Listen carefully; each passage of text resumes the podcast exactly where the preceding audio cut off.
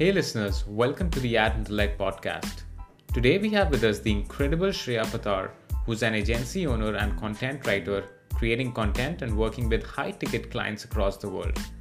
With a following of nearly 110,000 followers on LinkedIn and 44,000 followers on Instagram, she has fast tracked her way into building a successful online business career. She now helps freelancers, creators, entrepreneurs, and students to save months and months of time and effort in building an online presence. Her beautifully crafted ebooks like Twitter Anthology, Money Calls, Freelancing Freedom, and Cashing In on LinkedIn have received great reviews from freelancers, entrepreneurs, and students around the globe. In this episode, Shreya shares her journey of building a successful freelancing career deconstructs content monetization and audience economics across platforms like Twitter, Instagram, and LinkedIn, and also answers to specific listener questions towards the end. So, without further ado, let's jump straight into the show.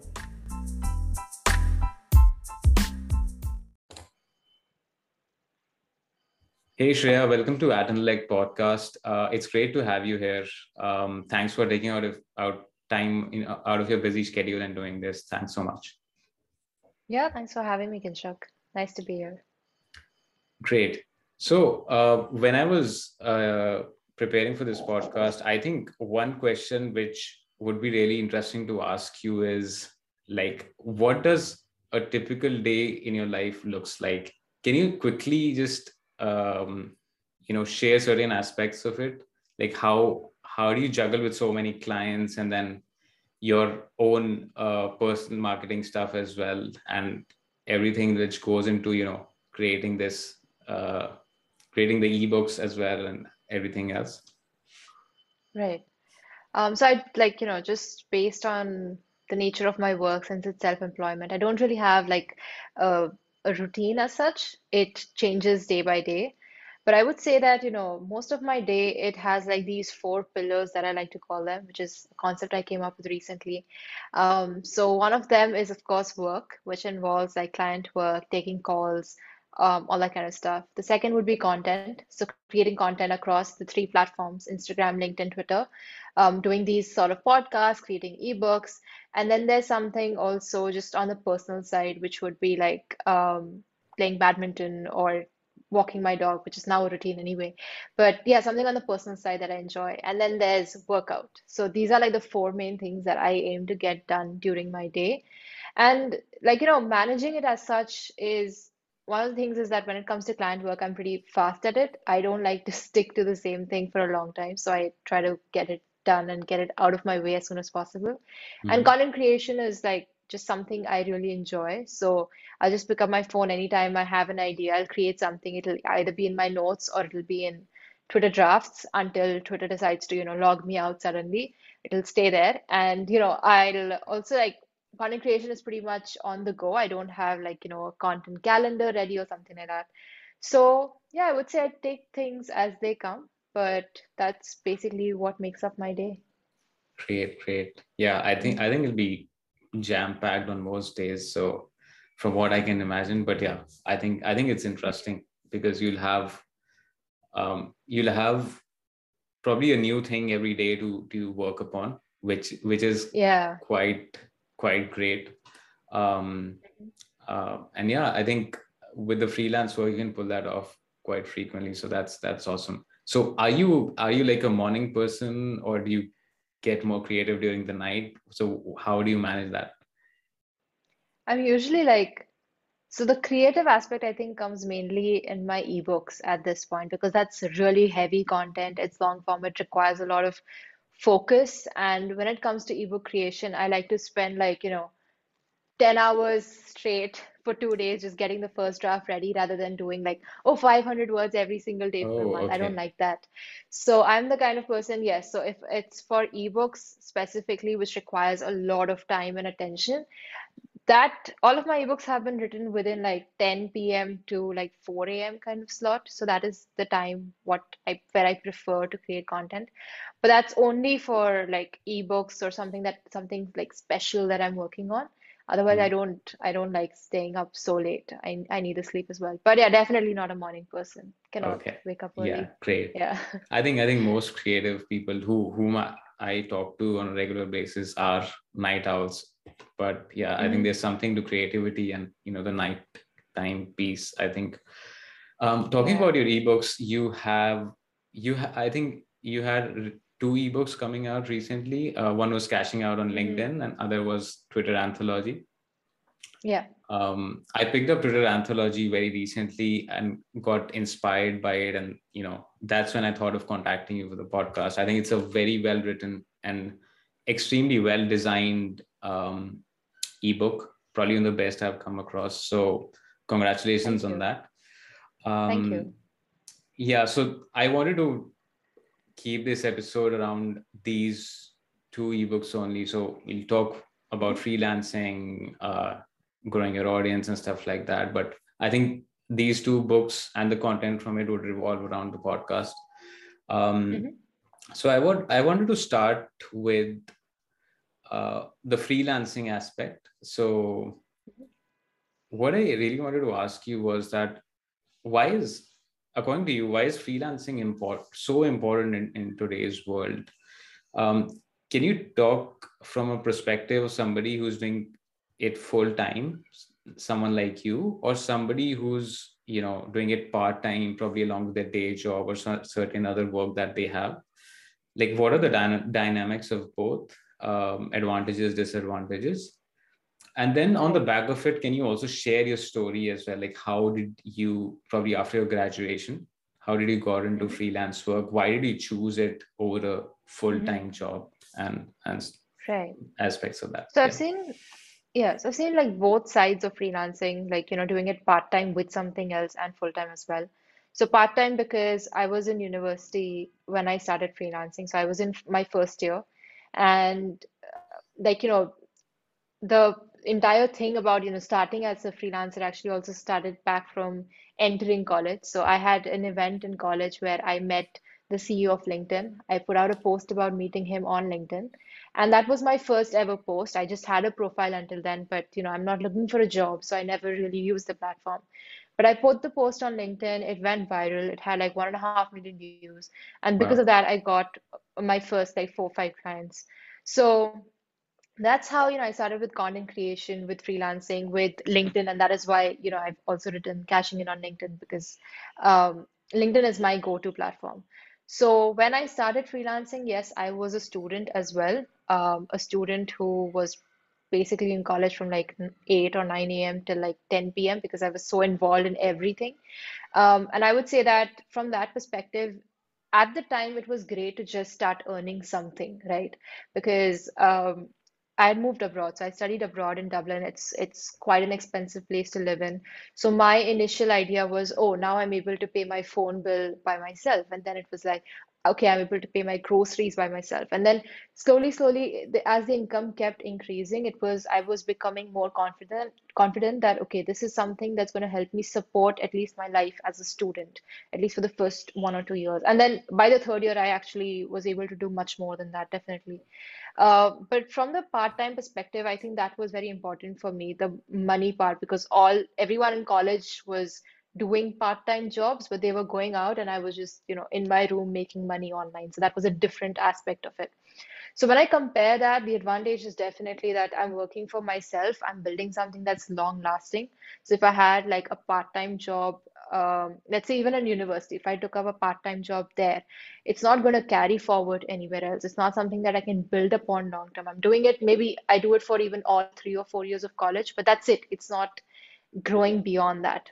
And also, this is something personal. This is something that I'm building for myself. So, um, when I am seen on LinkedIn or Twitter or wherever, I'm not seen as a content writer first. I'm seen as Shreya Pattar first. So, that kind of Mhm. personal branding that you create, especially while you're still a student, this is not your main thing, but it's still getting your results with like probably 15 hours of work a week. So, of course, there's a lot involved that's that's good here takes a lot of um takes a lot of time investment. You have to make time, definitely. You have to. I compromised a lot on sleep. I would come back from college at 10, work until 3 on like client work, calls, and everything, and then hmm again go to college in the morning at 7. So it does require some compromise. And um, I graduated early from college, so I did that this year. So I've been like freelancing, like or doing agency work full time for probably like six months. It's not been that long. But when I compare the difference, I I don't think that I've had to give more time to work as such to make it better because first first of all I've been doing this for three years. So compounding is real, okay? It works. So hmm once you've done something for three years, you could give in the same 20 hours a week, but you'll get like 10x the results than you did when you first started out. That's just the nature of, you know, being consistent at something and constantly growing in it. Um, but yeah, so now when I do it full time, it's not like um, it's not like that's all I do. I don't just work 24/7. As I Yeah. said, you know, I work out, I um, I play badminton, I sing, I do all of these different things that make up a much larger chunk of my day than work. So that's the best advantage for me as uh, you know, as somebody who's working for myself, that work is a small part of my life. Of course, the only thing is that I can't take work off my head because I don't have a workspace. I don't have like uh, an office where I can think, okay, now nine to five, five is done. So let's hmm not think about work until it's 9 a.m. again. I can't do that. I can't Okay. separate that in my head as much. Uh, that's a uh, you know, that's a difficulty, I guess, or hmm challenge. But yeah, more advantages. So I prefer to stick with them. That's why I chose this full time. Yeah. Great, great, great. No, I think it's a very interesting story that you started part-time, then when hmm the time came, you were able to evolve it as a full-time gig. Um, probably because you had a good start earlier and hmm you were confident that you know you can do it full time and you know expand it even Yeah. further. Um, I I'll ask you a very typical question which comes to my mind. I think whenever somebody's starting freelance work, it, it comes to their mind as well, especially when they're going full time with it. hmm Um, so I think they're on a on a very broader level, there are just two aspects of it, right? When you compare freelance work with um, you know, working for a company, organization, or somebody else. So one aspect is like the freedom that you have that Yeah. your content, your career tra- trajectory is in your hands. And the other aspect is that, um, so let's put it like a job security point of view, right? Because you have to also then hmm work for new business development. You have to make those clients stick.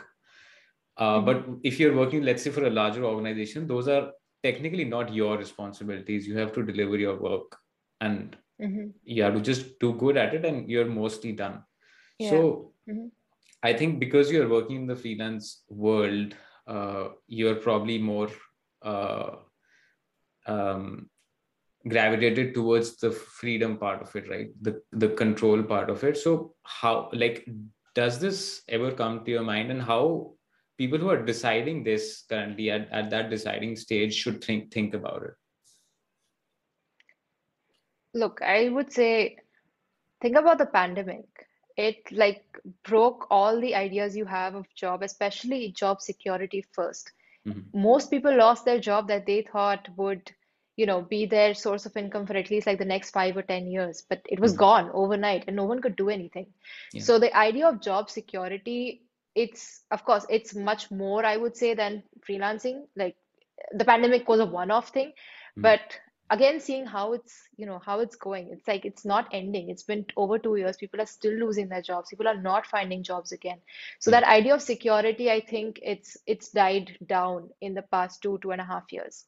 Mhm. Uh, another aspect where, you know, this entire security thing comes in in the freelancing or self-employment side is that when you are growing as a freelancer or as a self-employed person, you are not growing like linearly. So if you were in a job, I don't have anything against jobs, by the way. I support yeah. both. So whatever works for you, because not not everyone can do freelancing, not everyone can do full-time jobs.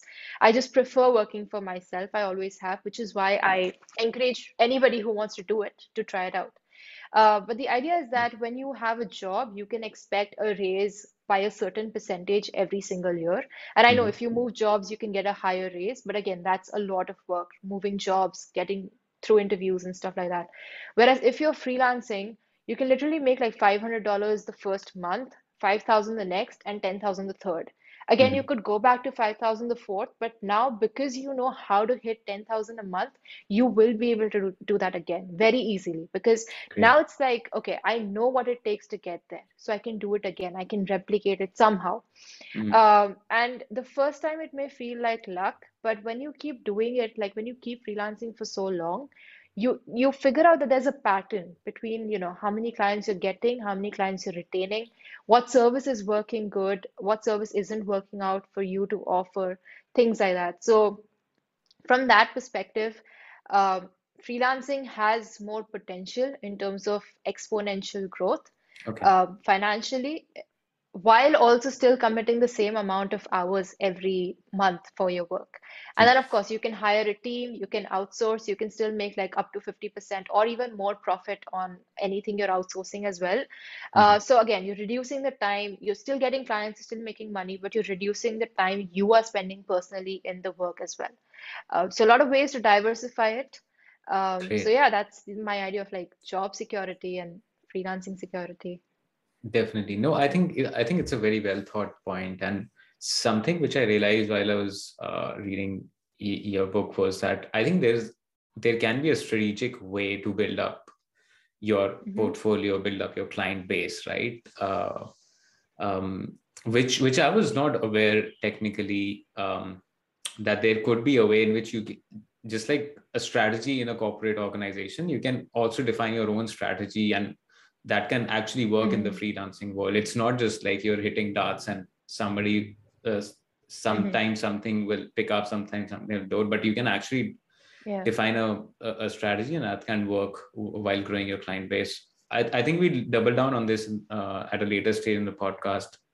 Um, moving on, uh, let, let's shift our focus to you know the three most important social channels in today's world, at least according to me. Hmm That is Twitter, LinkedIn, and Instagram.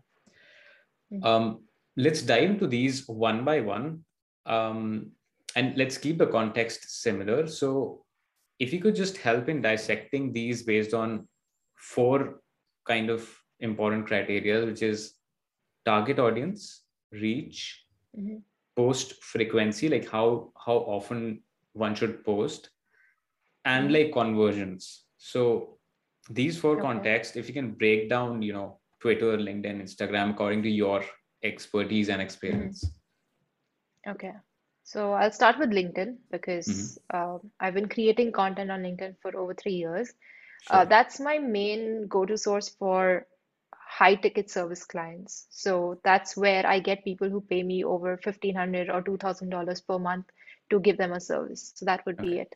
Um, in terms of organic reach, LinkedIn is great. So if you're starting out like brand new, you've never used any social media platform, LinkedIn is great because it's not overwhelming. You can post three to four, four times a week instead of like three to four times a day on Twitter or one one time a day uh, on Instagram. So you can post lesser.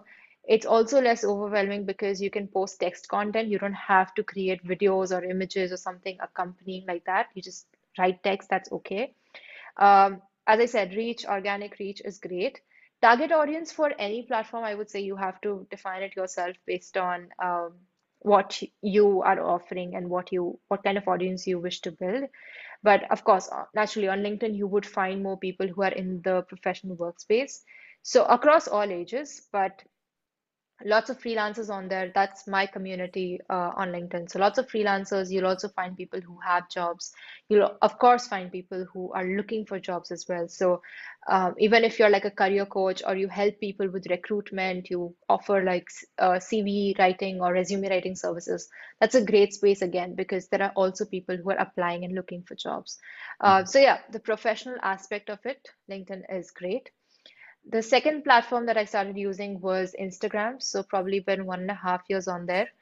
I recommend in terms of frequency, it would be one post a day. It could be anything, video, images, uh, definitely Reels because Reels have a lot of organic reach. Yeah. Um, Reels are the fastest for growth right now. So in terms of reach, if you want more reach, you have to be very, um, what do you say? Just keep up with the reel trends and create a lot of those. Use trending music, stuff like that. Mhm. Audience on Instagram, of course, is younger. So for me, selling my ebooks and courses, like, like my ebooks, they work the best on Instagram. People who are young, people who want to start freelancing, uh, my ebooks are in the range of like 20 to 45-ish dollars. So you can like just just get an idea of, you know, the paying capacity as such. Um, of course, people would pay more for courses as well. And then you have a much more direct way to engage with your audience with Instagram stories, Instagram lives. It's much more casual and laid back than LinkedIn and Twitter. So just a great way to connect and have fun. Um, Twitter, I have been probably using for like four months. Um, I mean, with like, you know, full focus. So I haven't spent much time here. But by the way I understand it, I would say in terms of reach, it's okay. Um, if you can get big accounts to retweet you or like your content, of course, it'll get more reach.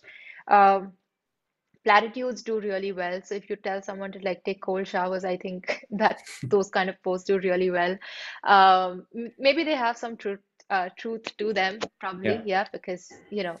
Uh, but yeah, I think those kind of posts work well. Threads do really well, high value threads. I would say like check out content by Sahil Bloom. He Yeah. has I really follow. good threads. Yeah. Um, check out how um, how Sahil Lavingia, who's the founder of Gumroad, how he has been creating uh, tweets about like basically Gumroad's journey. He has Mhm. been building in public, constantly sharing like the quarterly and annual revenue, customers, stuff like that. That's doing great.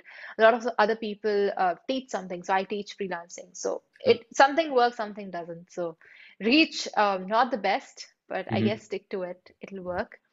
And um, again, in terms of audience, I think it's varied. You can find a lot of clients. I don't use it for clients yet. I make about one or two sales of my ebooks every day uh, on Twitter since the past few weeks because Mhm. now my following is growing.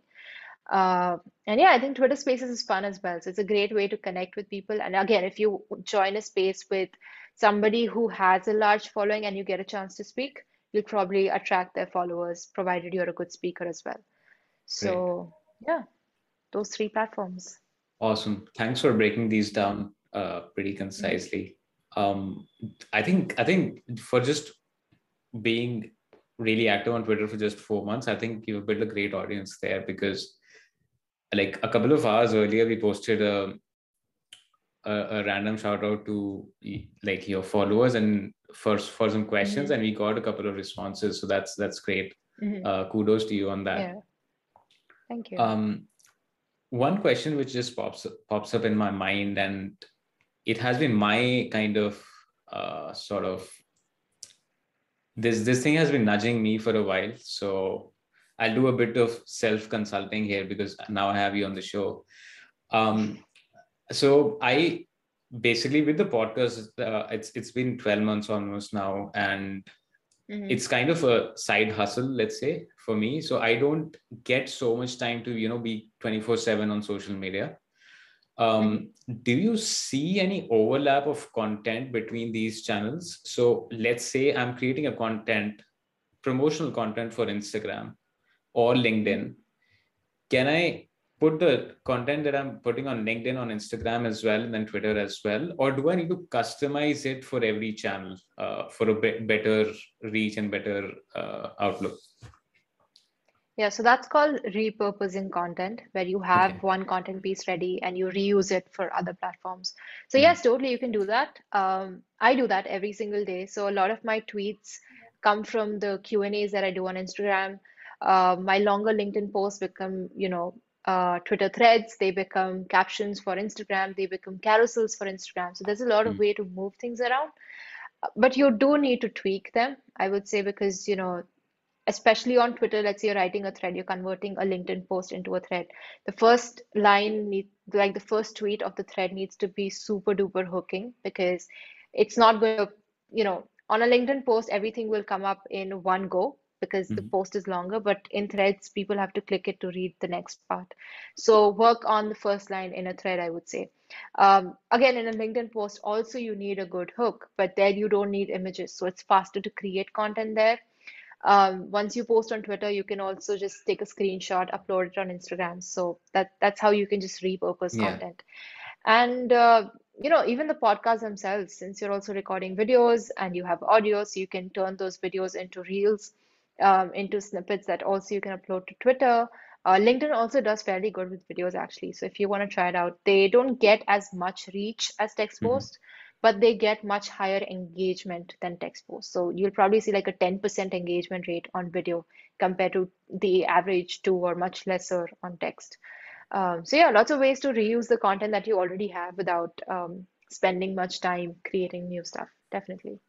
Great, great. Thanks for solving the dilemma for me because I sometimes figure out that, you know, uh, should I make different content for um, different channel? I think it'll, it'll Mhm. work to some extent, but I think when you're really short on time and you want to get the word out really quickly, you can repurpose it um, most of the time, and I think that that works. Yeah.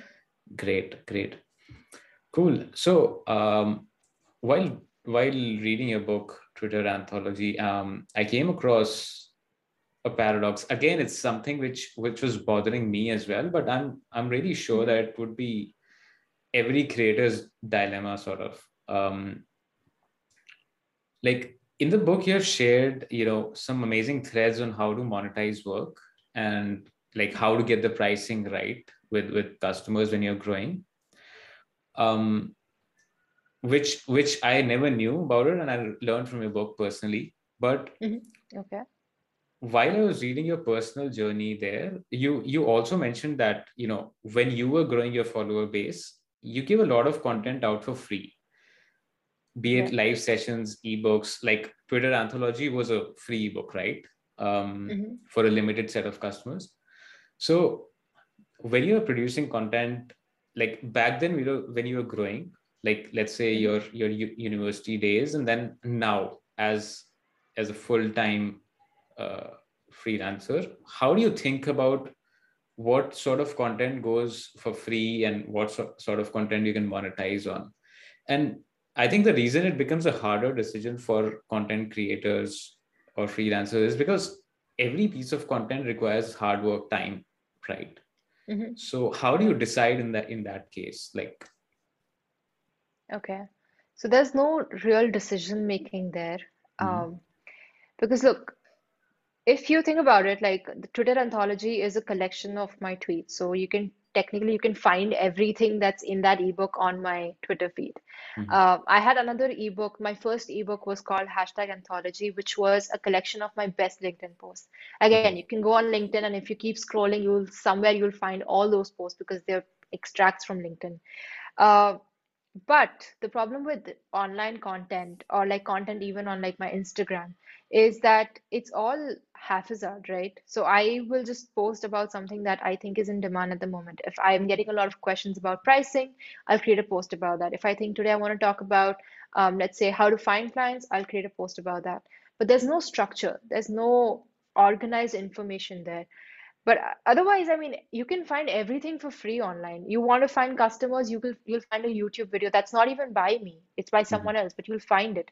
So it's not about, you know, what should be free, what should be paid. It's more about when you're creating a paid piece of content, like an ebook, how do you make sure that it is something that people are able to make the most of?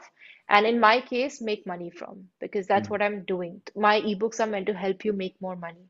Um, so yeah, I think that's the main difference between online and online content and ebooks. It's not that I'm trying to save stuff up so that I can, you know, charge Yeah. for it later. Because like if you think about it, all that free content is why I'm getting paid for ebooks right now. If I didn't post that, if I didn't Mhm. add that value, no one would trust me, no one would know me. I would have no credibility as somebody who can teach something like freelancing. So that free content is important again, it's not so different from what is in the ebooks. The ebooks are more in depth and they are more um, structured. And they also usually, most of my ebooks also include like roadmaps and 30 day challenges that you can use to start seeing results. So it's, yeah, it just gives you a, a path rather than, you know, just bits and pieces of information here and there. Great, great, great. No, I think it's a it's a great way to put it. Uh, I think there's uh, there's some flywheel effect going on here, right? Like you put you Mhm. put in efforts for content, you give it out of for free. That's where you want you are able to gather customers who can then uh, you know come to you for Mhm. for something customized or you know the paid version Yeah. of paid version of it. So no, I think I think that's a great way to think. Um, Mhm. I think a mix of both really really shines through. Um, you shouldn't like really give too much content out of free as well, but you should also keep that um, uh, you know some aspects to it eh, which you which you're not charging which you're just giving away as uh, you know as goodwill or as a way to grow your follower base uh, to to your existing followers and and and you know the new customers that might come up. So i think that's a great way to put it.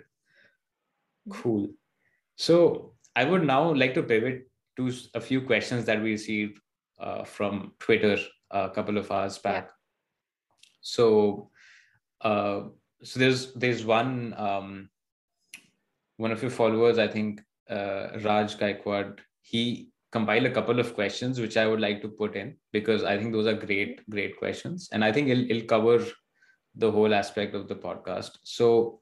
There are five questions. I'll quickly go through these, and you can just quickly touch base on them, and then we'll we'll Yeah. follow through. Right. Okay. So the first question is how to start as a freelancer uh, as a beginner. There's like, so I've written an entire ebook on Yeah. how to start as a freelancer. And the reason the ebook exists is because it has to be an ebook. It can't really be a, you know, a one-liner answer. But still, to just like to break it down to absolutely the basic, most basic fundamentals, it would be if you want to start as a freelancer, to be a freelancer, you basically need a client. That's the fundamental aspect. Otherwise, you're just like a writer or a, a graphic designer. You're just somebody with a skill set. You're not a freelancer. So the Mhm. first goal should be to find a client. And how do you do that? One of the ways is to DM people. As I said, like DM 10 people a day for the next 30 days. Pitch your offer, pitch what you do, work for free if you have to for the first one or two people in exchange for like a video testimonial or text testimonial. And the second way is to start creating content online, uh, where you talk about your expertise, where you talk about why your target audience needs you as a, a service provider, what Mhm. advantages your niche or you know your service in that niche has for your potential client. So the best idea would be to do both. You should do outreach as well as content creation. Do this for like 30 days straight and see what results you get. Great, great.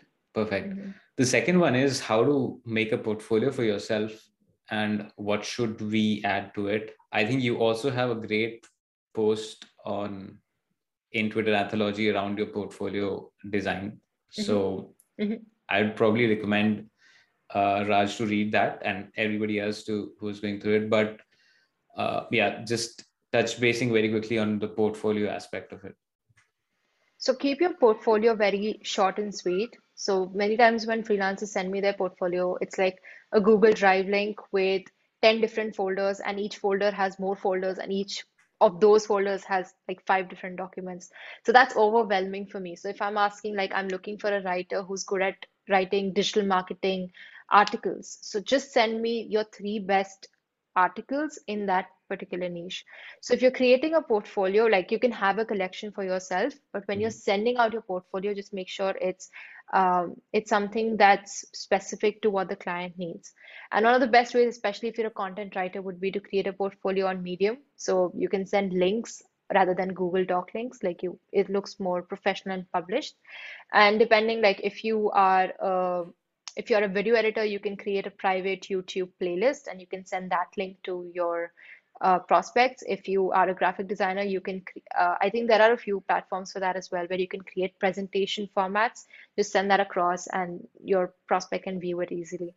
The, Yeah. yeah, the basic idea, just make it very easy for them to view it and go through it. Like, don't make that a task in itself. Yep, yep. That that'll be that'll be great advice. Um, the third one is how to find how to find first your first client basically or a first group of clients. Mhm. So what's your advice on do that? that do that outreach 10 people at least every single day for the next 30 days Uh, I recommend you start with people you know. So people like your colleagues, people you're connected with on LinkedIn or Twitter, people who engage with your content that you think would hire you, and then uh, reach out also to people you don't know. So that's cold DMing. Do that. Like 30 days, you 300 people, you'll definitely find somebody who wants to hire you. Great, great, great. The fourth one is, I think, um, revolves around um, the logistics piece of it. So the question is basically, is a laptop necessary to start? How should we fill the need of laptop if we don't have one? I think a broader sense to it is that what sort of tools do you require to, you know, get into the freelancing stuff? Um, Mhm. so if you can throw some light on that, please. So basically, yeah, you need a device. I'd recommend a laptop because it's a bigger screen, it's easier to use. If you're a content writer, I have seen a few people make do with a phone because you can use Google Docs. But if you're a graphic designer, video editor, you need a laptop. So it depends on what you're doing.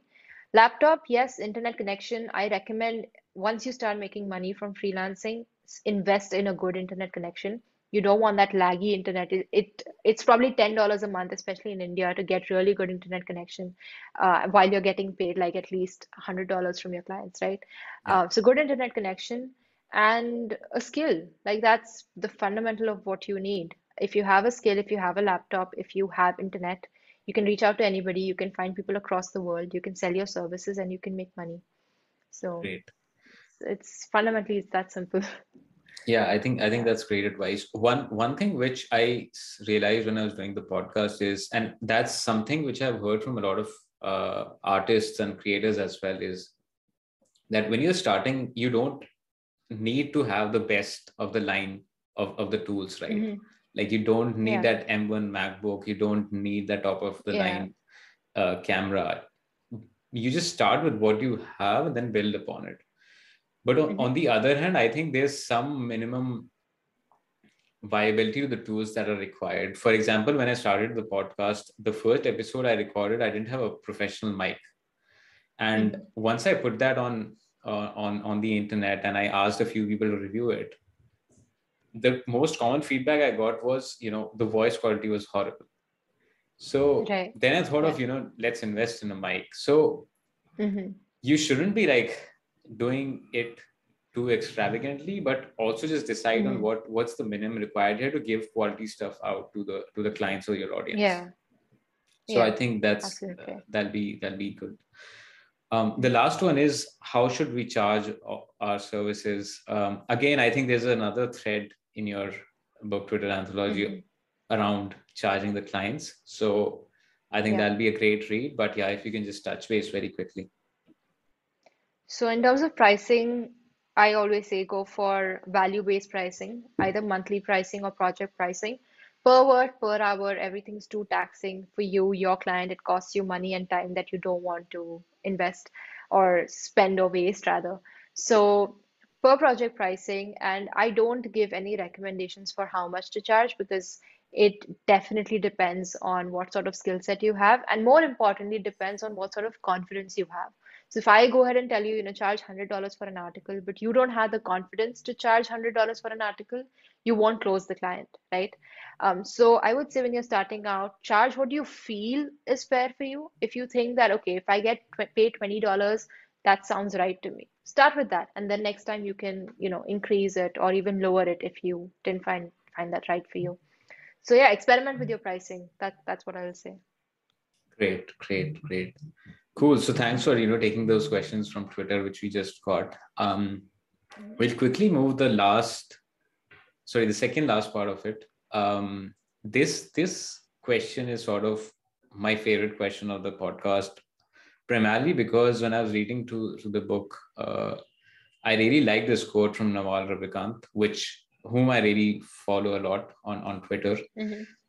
So the quote goes something like that rich people get paid by the project and pay by the hour. Um, there's a complete thread on, on, on in your book around this, but just if you can elaborate on this this quote from a content context of freelancing, I think that'll be that'll be great. Right. So look, this is a tricky spot for me to be in because while I'm a service provider, I'm also an agency owner. So I'm doing both, right? I'm being hired, but I'm also doing the hiring. So naturally, when you're running a business, and this, this is not something, there's no right or wrong here. It's obvious, it's natural that when you are running a business, you want to make profits. And how do you hmm make profits? You pay, um, you pay out less money than you get. That's it. That's simple. Uh, so what do you, what does it mean? You, it means you pay people lesser than you would get paid, right? hmm Um, so if you look at it in that context, yes, I will always say that if you are a freelancer, you should yourself make sure you're getting paid uh, what you want to get paid. Uh, negotiate only to the point that you're comfortable with. But that doesn't change the fact that there are people out there, and there will always be people out there who will pay uh, or who will charge an amount that I'm comfortable paying out as as an agency owner. Um, so of course, in terms of that, you know, profit loss, in terms of that running a business, in terms of growing a business, it's not just about me keeping my money for personal use. It's also that it has to re get reinvested in other things that I want to do eventually that are beyond agency work. Um, so that's a natural aspect of it, which is why I also say that if you want to get hired, like use something like Fiverr or Upwork, use that for hiring, not for selling.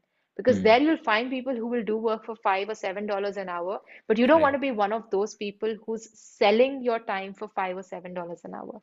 Yeah. And that's just the harsh, harsh reality, or rather the reality of running a business, right? Everyone's looking for the best yet the most affordable option that they can go for. Yeah. Great. Great. Yeah. And I think it relates to the earlier topic, right? Price, like charging the services. So hmm I think the ultimate goal would be to transition into uh, paid per project rather than paid per hmm hour. Yes. And then outsourcing work in a sense that you can earn um, by project and then pay by the hour. So I think there's hmm the, the concept relates to is technically it's it's mostly capitalism, but I think it relates to the equity, right? As Naval says, hmm you are getting the upside of of the project but then again you also have your like you also have skin in the game right? Like your hmm efforts are at stake. Your reputation are at, is at stake. You you work so hard to you know earn that client which which is ready to pay you by the project. So which hmm i think the, somebody who's probably working as a freelancer for you doesn't have. Like hmm they they'll have 10 hmm other folks who, who are they working for them. So I think the ultimate would be that, you know, you start by getting paid by the hour, then transitioning to, you know, getting paid the project. I think that that should be that should be the end goal. And it's really great that you are at that stage um in your in your journey. Yeah. So so that's that's awesome. Cool. So I, I reserved this last question um for the end because yeah i really wanted to ask this because when i was going through the book you know i was like you're you're handling so much stuff. You're managing clients doing your own work as well. So how do you hmm i mean how do you recharge and de-stress yourself after a long hectic day? Like you have touched base on this earlier as well but i think the work can be really taxing uh, Yeah. even though you have freedom but you're you're you know you don't have a typical hmm work day. You can get client Yes. calls at, at any any hour and stuff like that. So how do you you know manage and balance out life? How do you de-stress yourself?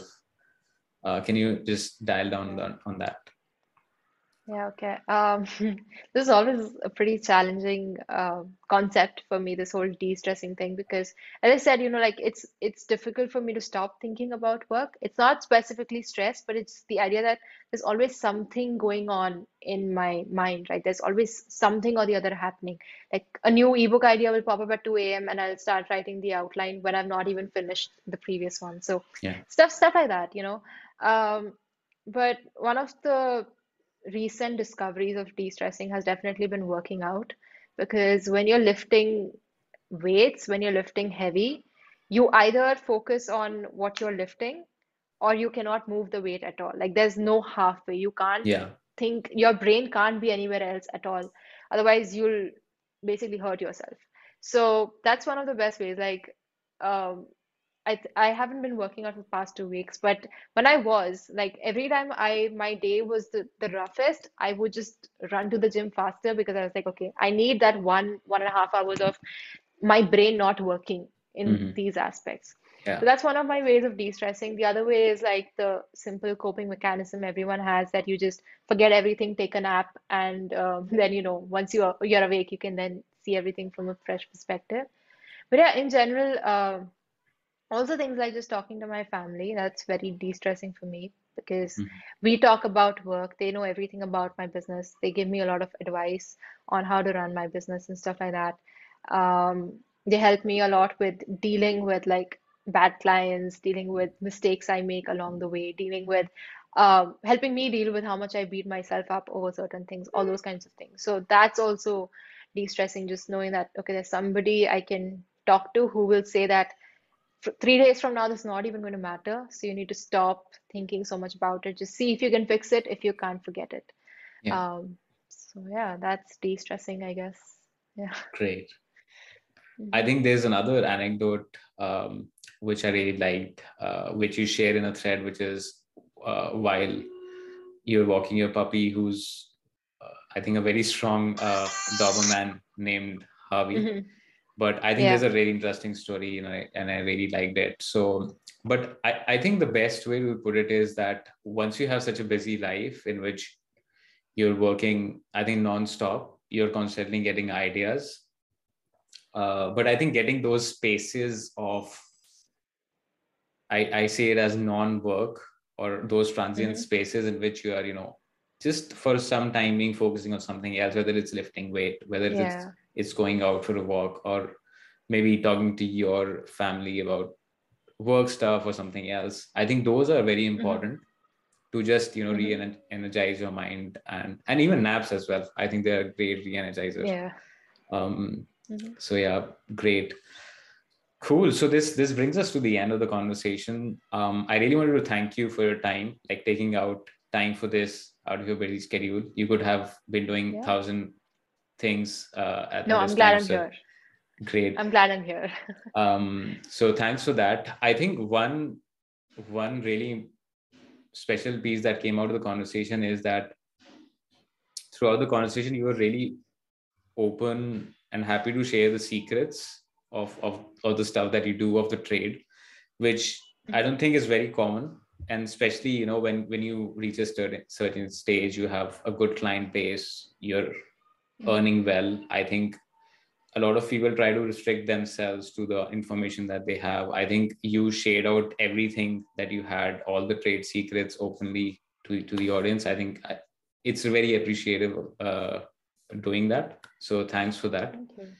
Yeah. and yeah congratulations again on your ebooks um, great so Thank you. thanks so much Yeah. Thanks for having me. Great conversation.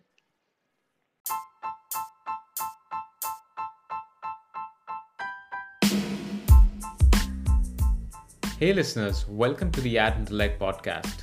Today we have with us the incredible Shreya Pattar, who's an agency owner and content writer, creating content and working with high ticket clients across the world. With a following of nearly 110,000 followers on LinkedIn and 44,000 followers on Instagram, she has fast tracked her way into building a successful online business career.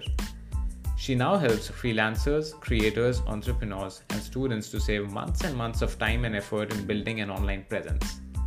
Her beautifully crafted ebooks like Twitter Anthology, Money Calls, Freelancing Freedom, and Cashing In on LinkedIn have received great reviews from freelancers, entrepreneurs, and students around the globe. In this episode, Shreya shares her journey of building a successful freelancing career, deconstructs content monetization and audience economics across platforms like Twitter, Instagram, and LinkedIn, and also answers to specific listener questions towards the end. So, without further ado, let's jump straight into the show.